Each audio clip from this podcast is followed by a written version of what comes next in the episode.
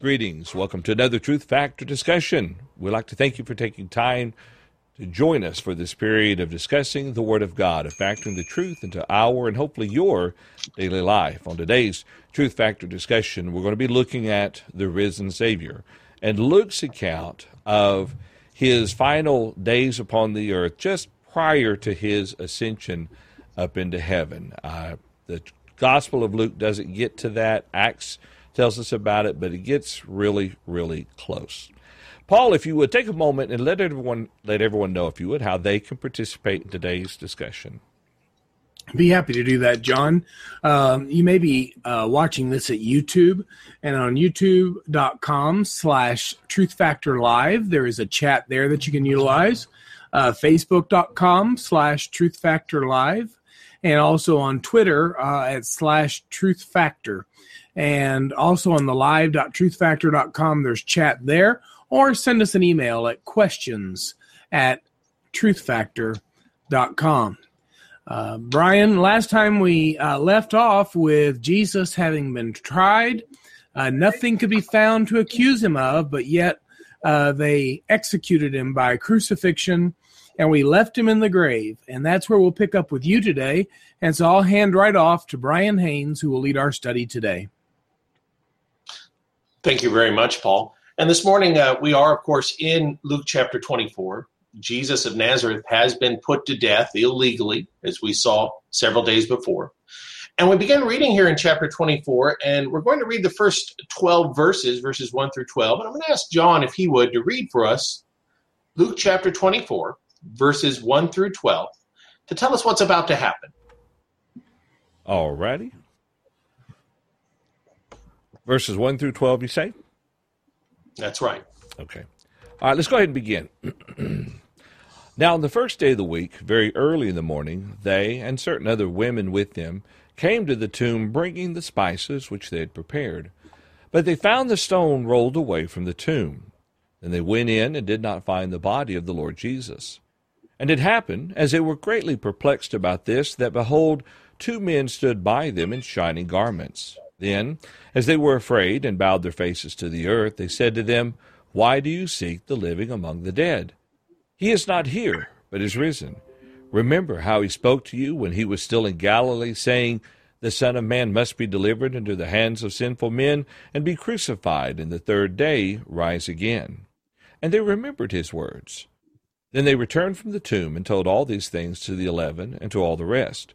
It was Mary Magdalene, Joanna, Mary the mother of James, and the other women with them who told these things to the apostles. And the words seemed to them like idle tales, and they did not believe them.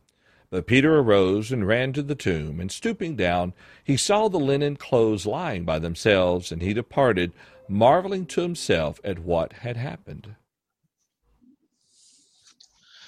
So as we begin here, uh, we start off on the first day of the week, and we see these women coming to the to the tomb for the practice of uh, embalming the body. And the question that we might think about is why was it that they waited until the first day of the week, which is uh, in an approximation three days after Jesus was put to death? Why did they wait three? Uh, why did they wait until the first day of the week that they might do these things? And I'll throw this out to any of you to start off.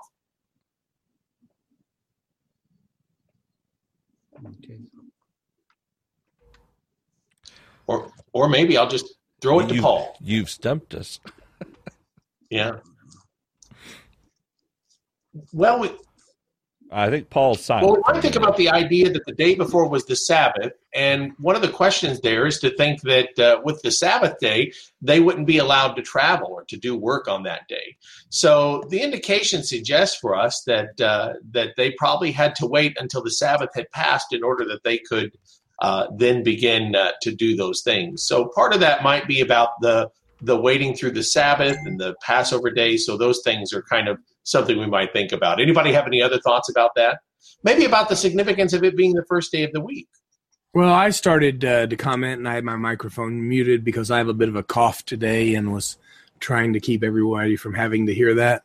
But uh, certainly, you're right, Brian. They had been they were preparing for the Passover, uh, and uh, there were some activities that they would have had to have been engaged in, as well as that Sabbath uh, rest Uh, I also thought about you know that in the uh, the working of God that uh, in New Testament uh, in the New Testament the first day of the week is going to become significant, and that that memorial uh, takes place on that first day of the week, and so of these things that, that happen, and so it may be that. That was part of the providence and the plan, what God intended to do in this. Uh, certainly, there's some Old Testament things uh, regarding the first day of the week that would point to this, um, as well as uh, 40 days uh, looking at the uh, at the um, Pentecost being on the first day of the week, and so you know all that tied together. Um, just part of what God's plan was. Maybe that's too simplistic of an answer, but uh, that's what I was thinking there, Brian. Well, that's that's exactly what I would say too. I, I, we don't want to miss the significance of it being the first day of the week. Uh, the you know there's there's a there's a lot of uh, things to consider in the significance of that, and of course, as you pointed out too, that's the day given to us that we we memorialize his death, burial, and resurrection. Um, and uh, we might kind of even uh, consider that there's a chat room question that considers some of this as well that we'll come back to here shortly. Um, here's another question for us to think about. What is so unusual about the fact that it's just women who are the first ones to to bear witness of the uh, of the resurrection of Christ? Maybe maybe this question comes more from a legal standpoint. Why would that be a significant thing? Well, uh, well, my understanding of uh, of the Jewish culture back during the first century is that women were not treated with the same degree of credibility or equality as that of men. You know, it, it, it was it was said that that their testimony in a trial only carried a percentage of the weight of a man. You know, for for whatever reason, and uh, and uh, so the fact that Jesus first appeared to women, and that that is recorded in the Gospels, it actually lends validity to the fact that this is uh, uh, that is it is an actual accounting of what happened. Uh, uh if somebody was writing up some fictitious story or something like that, uh, they would want to make it as palatable to society as possible, and they would not have uh, they would not have started off with the women. Uh, there, there's an interesting thought about this in First Corinthians chapter 15. If if you read about the first eight verses there, you'll notice the appearances that are recorded there do not mention the women. Paul is making a more legal case, if you will, making a uh, uh, make making a, a, a greater appeal to it, whereas the Gospels are telling us the order in which it happened, and so on. So that's just some thoughts on that. That's, that's an excellent answer, Tom. Um, and and it is important. I, I read years ago uh, uh, on a uh, description of the resurrection by someone who was a bit of a skeptic, and one of the things that they said was so dramatic to them that gave them pause was the fact that the first people to bear witness of this were women, and that in the culture of the time that uh, their testimony wouldn't have had the same weight. And so, in his mind, he suggested that, uh, just as you said, that it gives a stronger veracity to the truth of these things, that it wouldn't have been the witnesses that men would have picked, that this is the uh, that this is an account that truly must have happened was his conclusion, which is the very same one that we have too. So there's some significance to the fact that these are that that, that these are the women that came, and also that these women were very devout followers of Jesus too is something that comes up. Anybody have any other thoughts on that? You, you, you know you mentioned the you mentioned the point that they were devout. I mean, these were women that were close to Jesus. I mean, his mother his his mother is it, I think included in some of the accounts and stuff like that. Uh, and and uh, these would have been the women who probably ministered to Jesus uh, during his during his life and so on and so so uh, they they had uh, they had a connection with him that, i agree. And i think that uh, again the significance is these are the people that are closest to him that that served him the most and they get the great pleasure. And and it's not a pleasure at that moment by the way. At, at that moment it's a lot of confusion but later on they'll get to be the ones to say uh, we were the first to know. And that's that's yeah. really a pretty exciting thing you know to be the first yeah, one to yeah. find out something extraordinary yeah you know you mentioned about the pleasure of it but it, it was a matter of loving him you know you know you know as, as a dear friend and so on so. yeah very good. Um, so why is it that, that, then when they come back nobody believes them? Uh, what are what is the uh, the result of this? Why is it that the disciples didn't believe the women I'm not sure about that. Well, um, I've often wondered that as well, Brian, as far as wondering why they were so so skeptical. But even Thomas himself was skeptical as well. Um, that doesn't help any. Well, I, I don't have a great answer. You know those emotional women. That's Paul at truthfactor.com. well, I mean, well, I don't think the, I don't think the apostles were, or you know, those in that day were beyond having some of the same uh, generalizations that sometimes we can throw at things, and uh, you know, I, I said that jokingly, but but I'm not sure that you know that wouldn't be you know a, a part that's played in this, and so just just a thought. Uh, well, and I don't mean the... that, in, that it's in reality that way. I just mean that that may have been their their view toward those things. Right.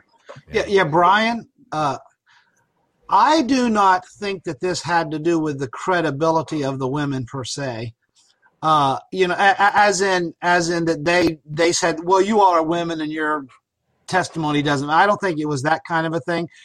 I I just see the idea of they were devastated at the death of Jesus and uh, they were prepared for the fact that he was dead. And for somebody to come up and say, you know what, he's risen from the dead, they're not ready to accept that. I mean, it, it, it would be like us accepting uh, somebody that was raised from the dead after seeing him in a casket or something like that. So I, so I, I just think it's the reality of the situation, and and you might you might call a weak faith or a defeated a, a defeated attitude, a confused attitude because they didn't know what was going on. So, but but whatever whatever the case, uh, uh, you know, the, the first one said we have seen it, and it's kind of one of these things. You know what? Well, we haven't. You know, and and we need to see him ourselves to believe it. So, Brian, can I you jump know, in real quick? Yeah, please do. With, with, one quick thought. Um, looking back at the text, and I'm not. I'd have to go back and look at the other gospel accounts. I don't think the women came back saying, We've seen him. They came back and said the tomb is empty. There were two men there who told us that he's risen. What must this mean? Because late in, in John's accounts, Peter and John run ahead, or Peter and John run there to find an empty tomb. It's it's it's more they're reporting the tomb is empty, and we've been told that he is risen, and that's what he said. What could this possibly mean? Maybe that's really what we're looking at. There. I think in Matthew's account, it says that Jesus himself did appear. John's account says Jesus appeared to Mary Magdalene. And then I think Matthew's account might say that Jesus did appear to them. But you're right here that it doesn't seem to to specify exactly uh, what that was. See, I'm wondering so, if he appeared uh, to them separate from the message that, that was being carried back, is what I'm saying. Oh, okay. Yeah. Yeah. You know, it, it's, it's interesting. John, I actually think verse 10 of our text, you know, it, it says it was Mary Magdalene, Joanna, Mary, the mother of James, mm-hmm. and the other women with them who told these things to the apostles. Yeah, but they didn't see Jesus at this point. They just saw the empty tomb and the report of the two men or angels oh, standing oh, there. yeah. Okay, I see. Yes. I, I think that whatever the circumstance might be, one of the things is is that, and it kind of it was alluded to before. All of these men knew Jesus had died and there, there wasn't a question in their minds that they died. Um, and I think that that's the thing is that you believe what you've seen versus what you're told. It's it's interesting in this chapter three times there'll be a repeated message twice from Jesus, once from the apostles that I told you that this is how it was going to happen. Um, three different times we're reminded that Jesus says, "Look, I told you what was going to happen. I told you that this had to happen this way. Mm-hmm. And so there's that uh, there's that really profound sense of weren't you paying attention uh, to them? Right. Right. Yeah. Right. One one more question with this. Um, I don't know, and I and I thought of this question, but uh, I'm not sure that I have a. I myself have a really good answer. Uh, the accounts are very specific to tell us that when they got there, there were linen wrappings in there, but no body. Is there any significance to that? You think that there was just linen wrappings with linen wrappings without a body? Yeah, you know, Brian, I I I believe it was John's account. I think I looked up this morning that made the point about the the head covering was sitting to the side by itself and wrapped neatly folded and so on. One of the indications of this would be that this was something that was uh, that was if for I don't not not the word planned, it, it, even though it was planned by God, but but but this was an orderly thing that happened. You know, I I find it interesting. Uh, if you study the resurrection, there are four or five different uh, arguments that are made to dismiss the resurrection of Jesus for a number of different reasons. And in roundabout ways, the Gospels actually address all of them with little clues. You know, like for example, the idea of, of seeing the garments there, and then you when you go over to John and see the idea of that uh, the the headscarf folded and so on, that indicates that it wasn't a stolen body. You know, had had it been had it been a stolen body, and the linens would have been left behind. That had just been strewn here or there. You know, uh, that had just been thrown down because they were getting the body out. But this indicates that this was something that was meticulously planned and it was executed as God intended for it to be executed.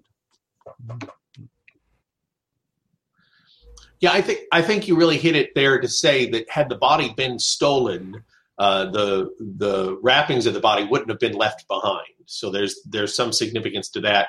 Um, there's you know there's there's a few things that sometimes are made out about the nature of the resurrection from this too that that for the sake of time we won't go too far into, but just that it's a very uh, it's very unusual that the gospel accounts are very distinct to tell us that that the wrappings of a dead man were left behind, but there was no dead man. Yeah, yeah, yeah, so, exactly. So and, you know, go back to our question. Oh, go ahead. And we got some uh, comments say, to bring in. Oh, I was also going to say, you know, you, you made the point that they didn't believe the women. That actually goes to the argument that Jesus wasn't really dead. You know, there are some who say that he swooned. You know, the, the, the fact that they didn't believe the women from that standpoint would be an implication that they knew without any doubt that he was dead. So, anyways. That's very good. Very good. Um, we've got a couple of comments in the chat to bring in now that we've got a chat question. Our chat question uh, was Why is it all the gospel accounts tell us what day Jesus arose, but none tell us what day of the week he died? Um, and we got some answers here. Mike Davis, I think, kind of focused in on what I was thinking about too. So uh, if we can bring that in. Mike says, Thanks for this, Brian. There's a deep study of the day of his death. Matthew 12:40 must be accepted 3 days, 3 nights. First day of the week is the Lord's day, the day the church began on the first day of the week. And then he says um, he says I'm not convinced it was a Friday he died. Matthew 12:40 just won't give enough days and nights to complete the verse. The day of preparation was several days or I'm sorry, the day of preparation included several days before Passover. That's what Mike intended there you know, so so Mike kind of uh, focuses in on this that there's there is some disagreement about exactly what day he died, and it's in part because the gospel counts just simply don't tell us the day of the week that he died. And what we conclude from that is that the significance of the of the day is not the day he died. The significance is the day he arose.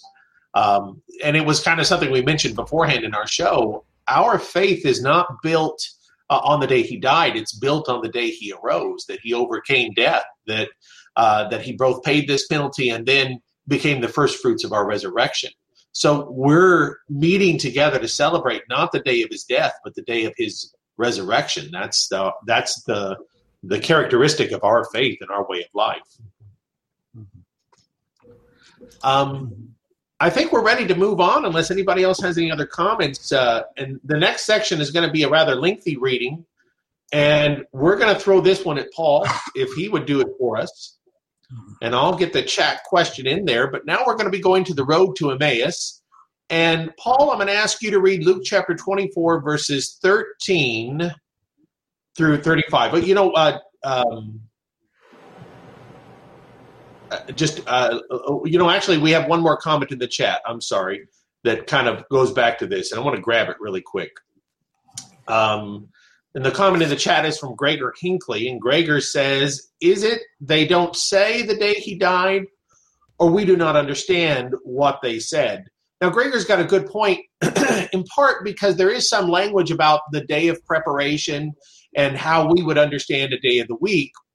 Um, that's in the Gospel of John. What we might say, Gregor, is that if if there is some indication to that day in the Gospel of John, it's not necessarily found in the other Gospel accounts. And so we still might say that the Gospel accounts aren't specific uh, about that day versus what it is that it is specific about that the day of his uh, arising was on the first day of the week.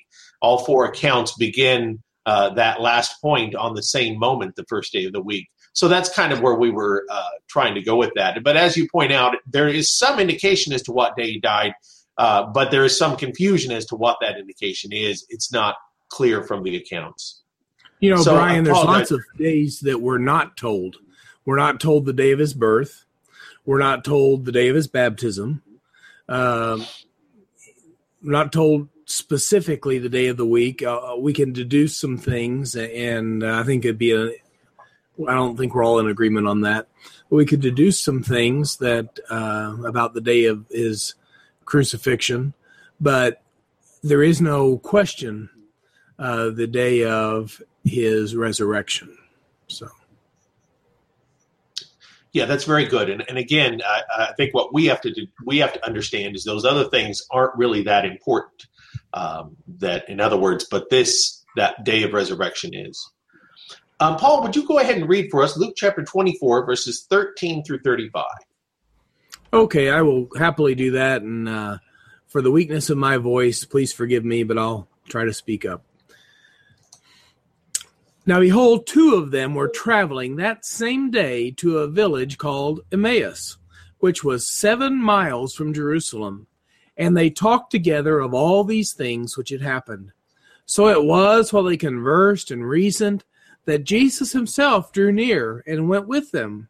But their eyes were restrained, so that they did not know him. And he said to them, What kind of conversation is this that you have with one another, as you have walked and are sad?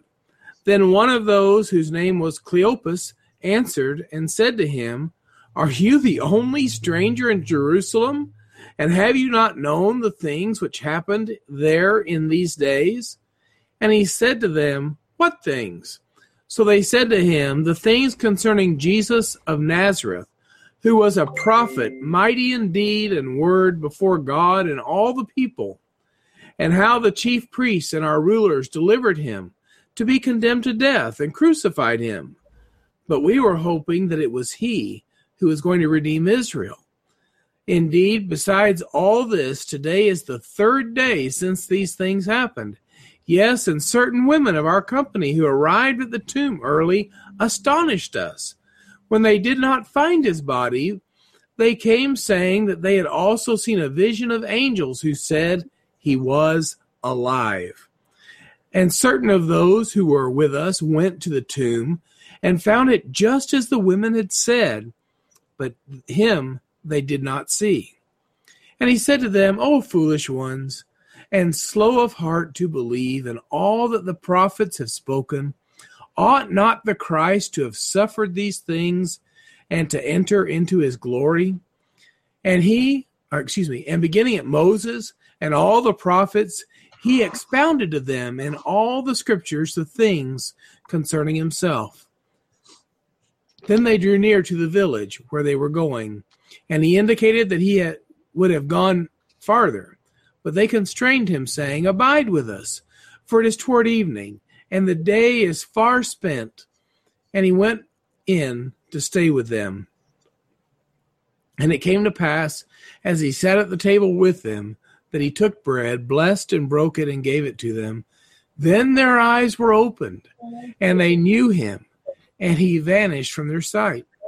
And they said to one another, Did not our heart burn within us while we talk while he talked with us on the road, and while he opened the scripture to us? So he rose up that very hour and returned to Jerusalem and found the eleven and those who were with them gathered together, saying, The Lord is risen indeed, and has appeared to Simon.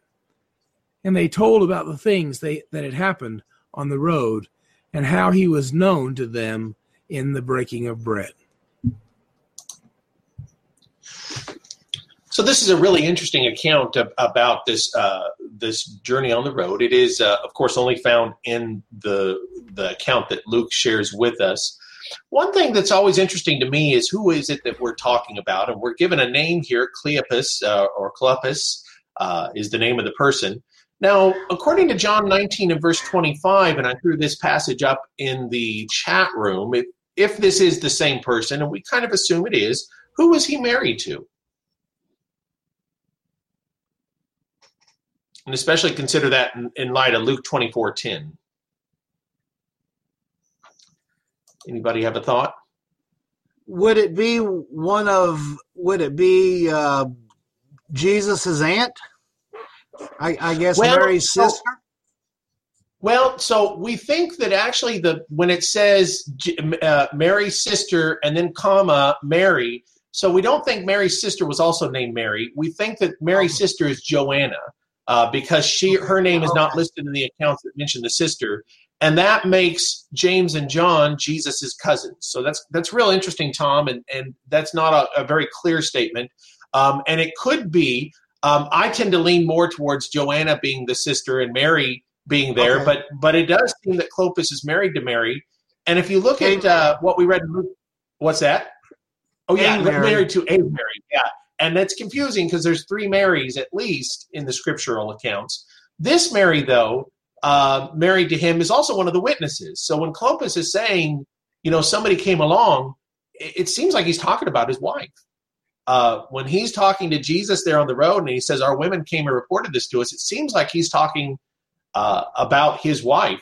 Now, the other the other interesting thing is that it mentions that that Mary was also the mother of James, and some understand this to be James, one of the disciples, not James and John James, but uh, the other James. And if so, then that would make Clopas the father. I'm sorry, of the apostles, the f- father of one of the apostles. So uh, it kind of gives us a little bit of a sense of who this man might have been, if we kind of bring these passages all together. Anybody have any thoughts on that?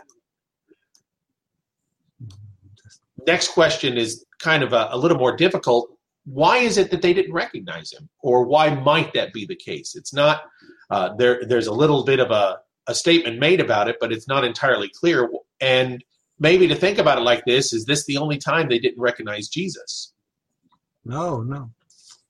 Uh, the very first appearance of jesus was difficult to recognize him and that would have been i was mary magdalene as as recorded in john you know, at, at the tomb, the first she she supposes him to be the gardener, and he has to say to her, Mary. And when she gets a close look at him, she recognizes him. So uh, uh, there's all kinds of reasonings, uh, you know, why the recognition wasn't there. We're told specifically in this text that their eyes were restrained. But but one of the interesting things about Jesus when he arose from the dead, it was physically him which is why the uh, you know which is why we see the evidence in the next section and so on. He he was physically arisen, but was there some sort of a altered state, you know, that was associated with it because of his glorified, you know, risen, never to die again type of a thing. And so th- th- there might have been something slightly different about him. And, but he was recognizable enough that if you looked closely, you could tell it was him, but but at a glance there was some difference. So I mean that's a, and again that's theory, speculation, but But to, to me, that seems to be some of what we're dealing with here. Paul or John, you got any thoughts?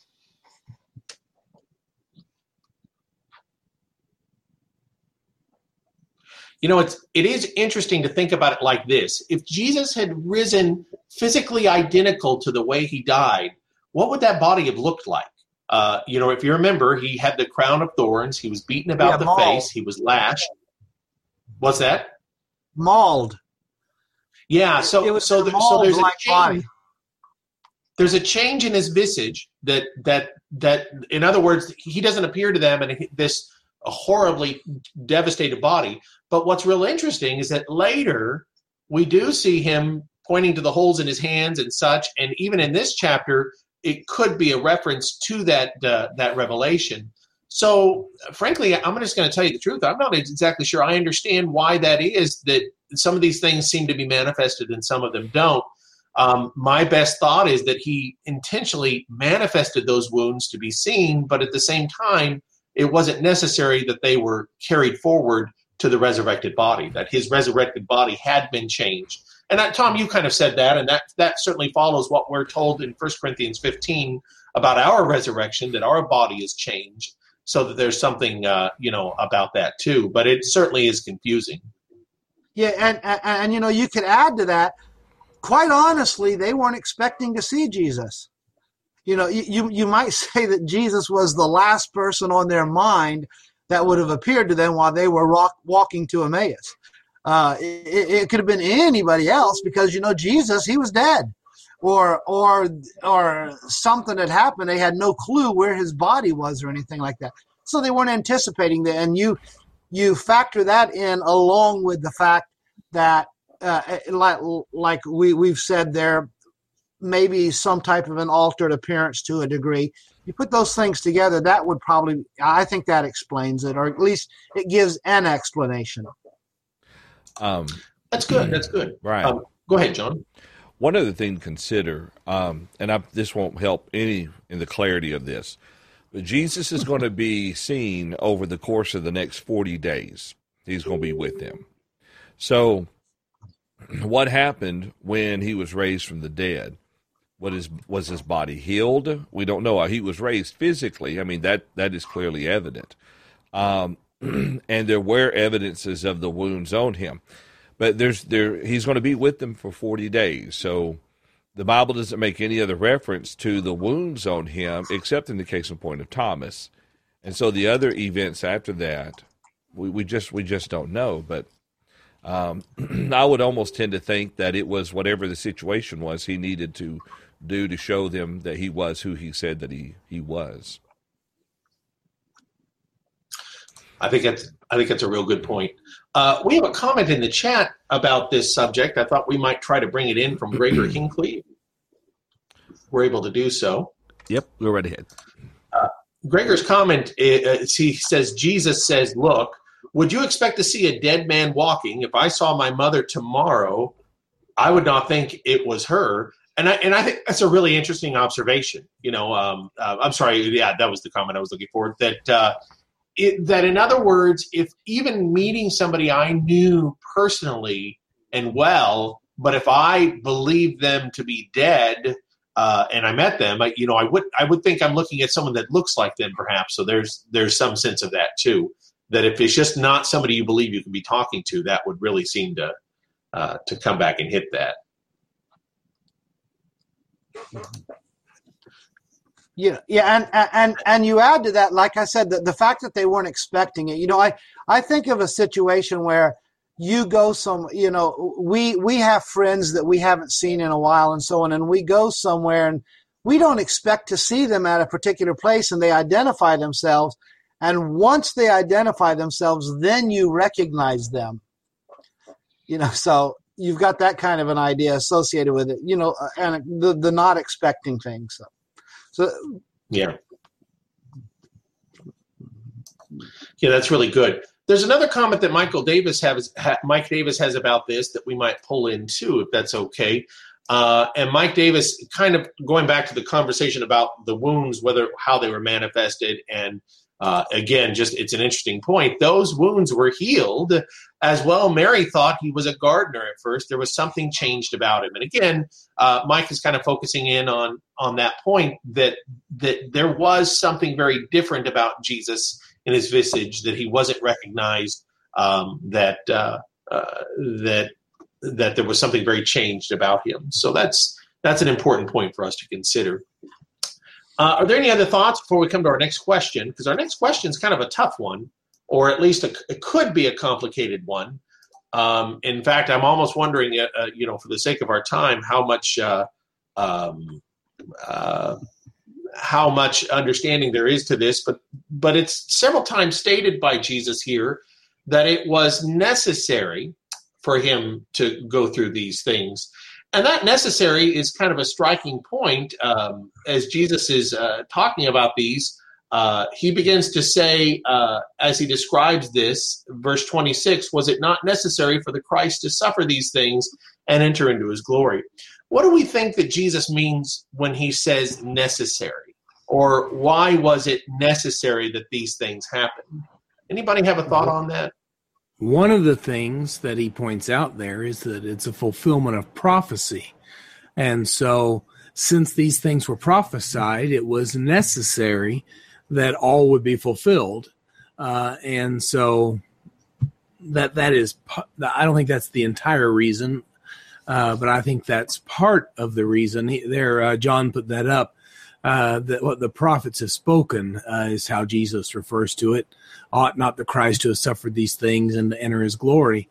Um, Jesus frequently talked about, though, in addition to it being the fulfillment of prophecy, uh, he would tell the uh, disciples, those following him, it's not time yet. It's not my time yet. And then it became his time. And so these were things that it, that were, uh, I think the epistles would tell us, were foreordained before the foundation of the world that this was how salvation would come to man. Uh, and uh, we have those figures in the Old Testament of animal sacrifices and blood offerings and things like that. And this was uh, Jesus being that sacrifice. Paul, that's a really good answer. In fact, one of my subsequent follow up thoughts to this was uh, what kind of things might Jesus have shared from Moses and the prophets? And you really covered them both well um, because he might have pointed to some of the prophecies about the Christ, of course, but he also might have pointed to them some of the things about the law itself, about the nature of the Passover, the sacrifices, and and the the things that uh, the law foreshadowed in Christ too. And so it's very it was a very uh, good point to say that it was both the idea of the prophecies that made what happened to him necessary, but also the idea of the very nature of the law itself uh, brought some of that necessity to him. And so it's an important point for us to consider. Uh, John or Tom, you have any thoughts to add to these? Nope, not right now. I'm good. Okay, uh, I think we might just go ahead and skip on to uh, skip to what I wrote down as a question number five, which was what event was going on that is significant that Jesus broke bread with them. Um, going back to Leviticus chapter 23, verses 5 and 6 is the is the source of that. Anybody know the answer to this? Uh, Feast of unleavened bread. Yeah.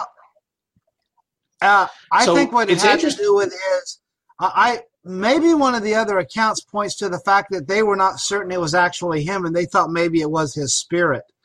Uh, in other words, they thought this was a a, a, a a spirit body, not not physically Jesus who had been raised from the dead.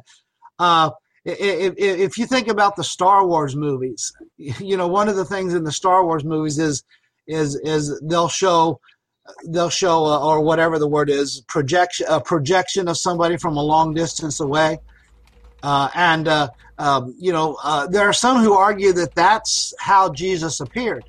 But the fact that Jesus ate bread, the fact that he let them touch him, uh, broke the bread, all those types of things indicate that this was physically the body of Jesus that was arisen from the dead.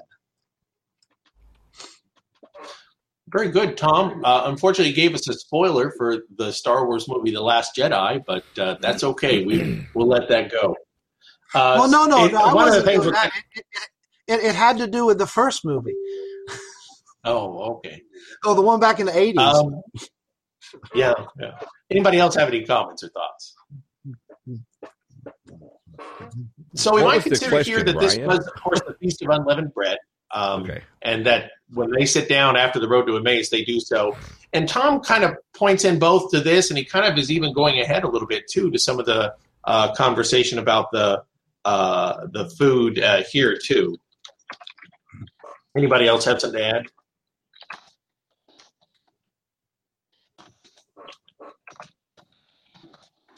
All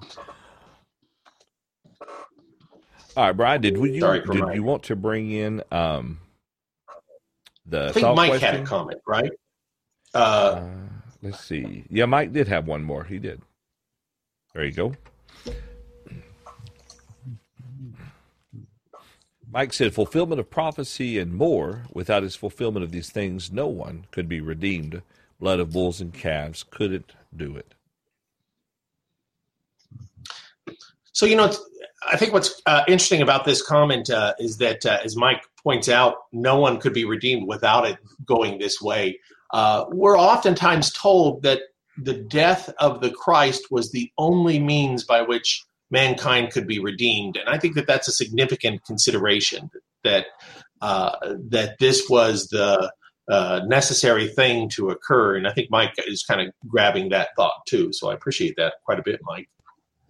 Uh, did you say there was another comment, John? I'm sorry. No, I was just asking if you wanted to go into the chat room question that you had asked. Yeah, uh, the, maybe one more question was that uh, we're told that uh, uh, that Jesus had appeared to um, uh, that Jesus had appeared to Simon. Why is that kind of unusual?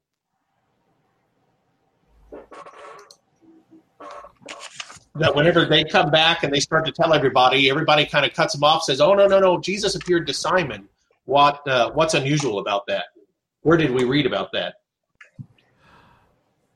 I don't think we did read about that. That's right. That's right. Um, it's mentioned here and it's mentioned in 1 Corinthians 15, but we actually don't have uh, a narrated uh, account of that event happening, of Jesus and Peter meeting one another. So it's interesting uh, that they met sometime that day, but we actually don't know anything about it other than it's being mentioned here. So that's just kind of an interesting thing to consider, too. So. yeah. Seems like Jesus is not re- restricted by time and space, uh, as we might say.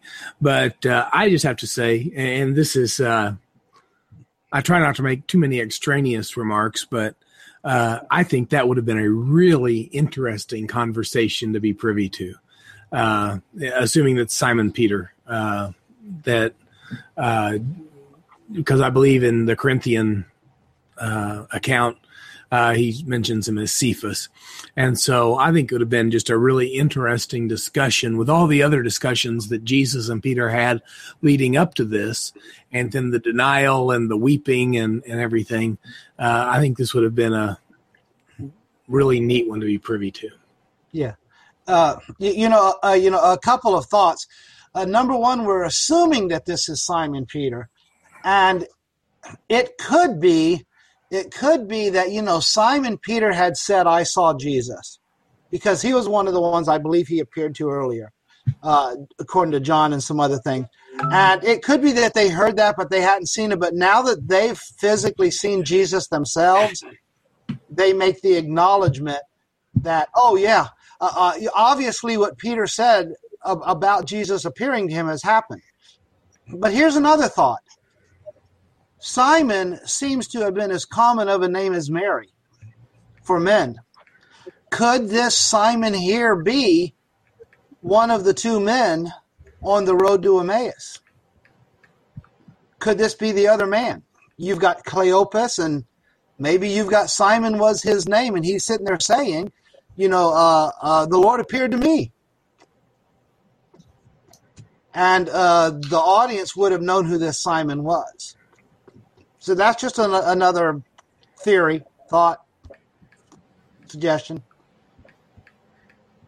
It's very possible, Tom. Uh, and, and since we don't know the name of the other person, uh, it's not entirely um, impossible that that's what we're talking about too. Typically, what we're what happens is that we kind of uh, put 1 Corinthians 15, 5 in in a, in a uh, categorical order of things, and so we we kind of fit that in there. But of course, as you say, it could be that we're not talking about the same Simon. So yeah. Um, yeah, like I said, it I was a very common ready. name. I mean, I mean, Yeah. how many Simons do we have? Jesus had what two apostles by that name. When you count Simon That's Peter, right. he had another Simon, uh, and if not more. So, so you got that. Uh, uh, you know, uh, another interesting thought about this text is in verse 32. I like the expression, "Did not our hearts burn within us?" or did not our heart burn within us?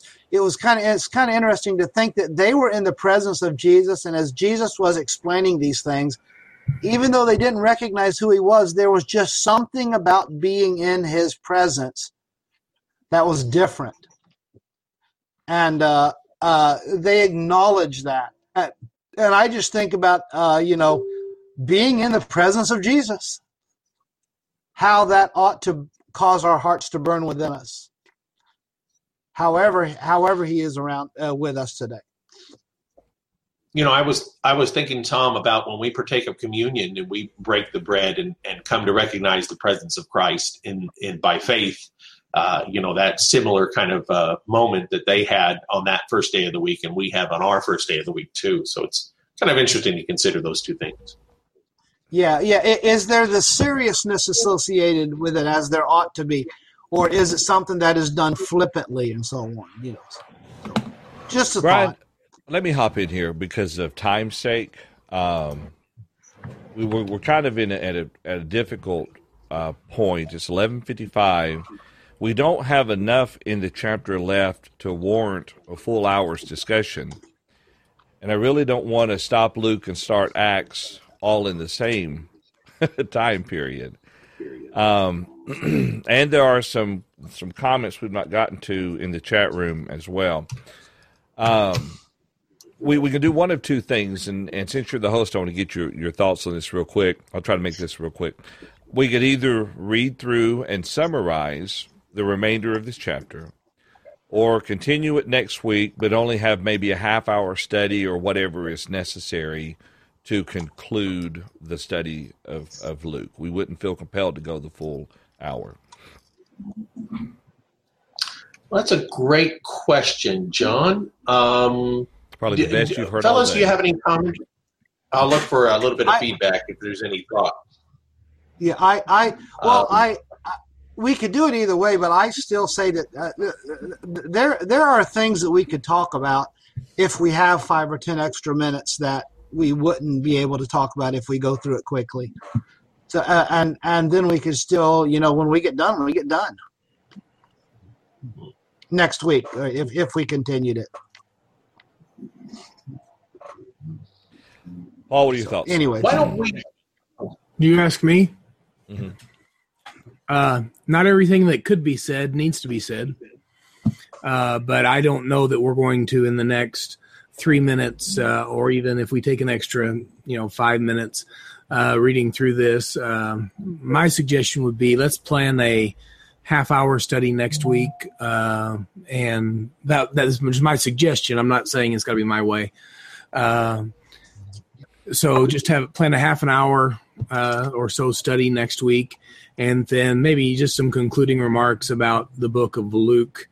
And uh, and like I said, you don't have to do it my way. If you decide to do it some other way, I'll just not join you. And no, I'm kidding.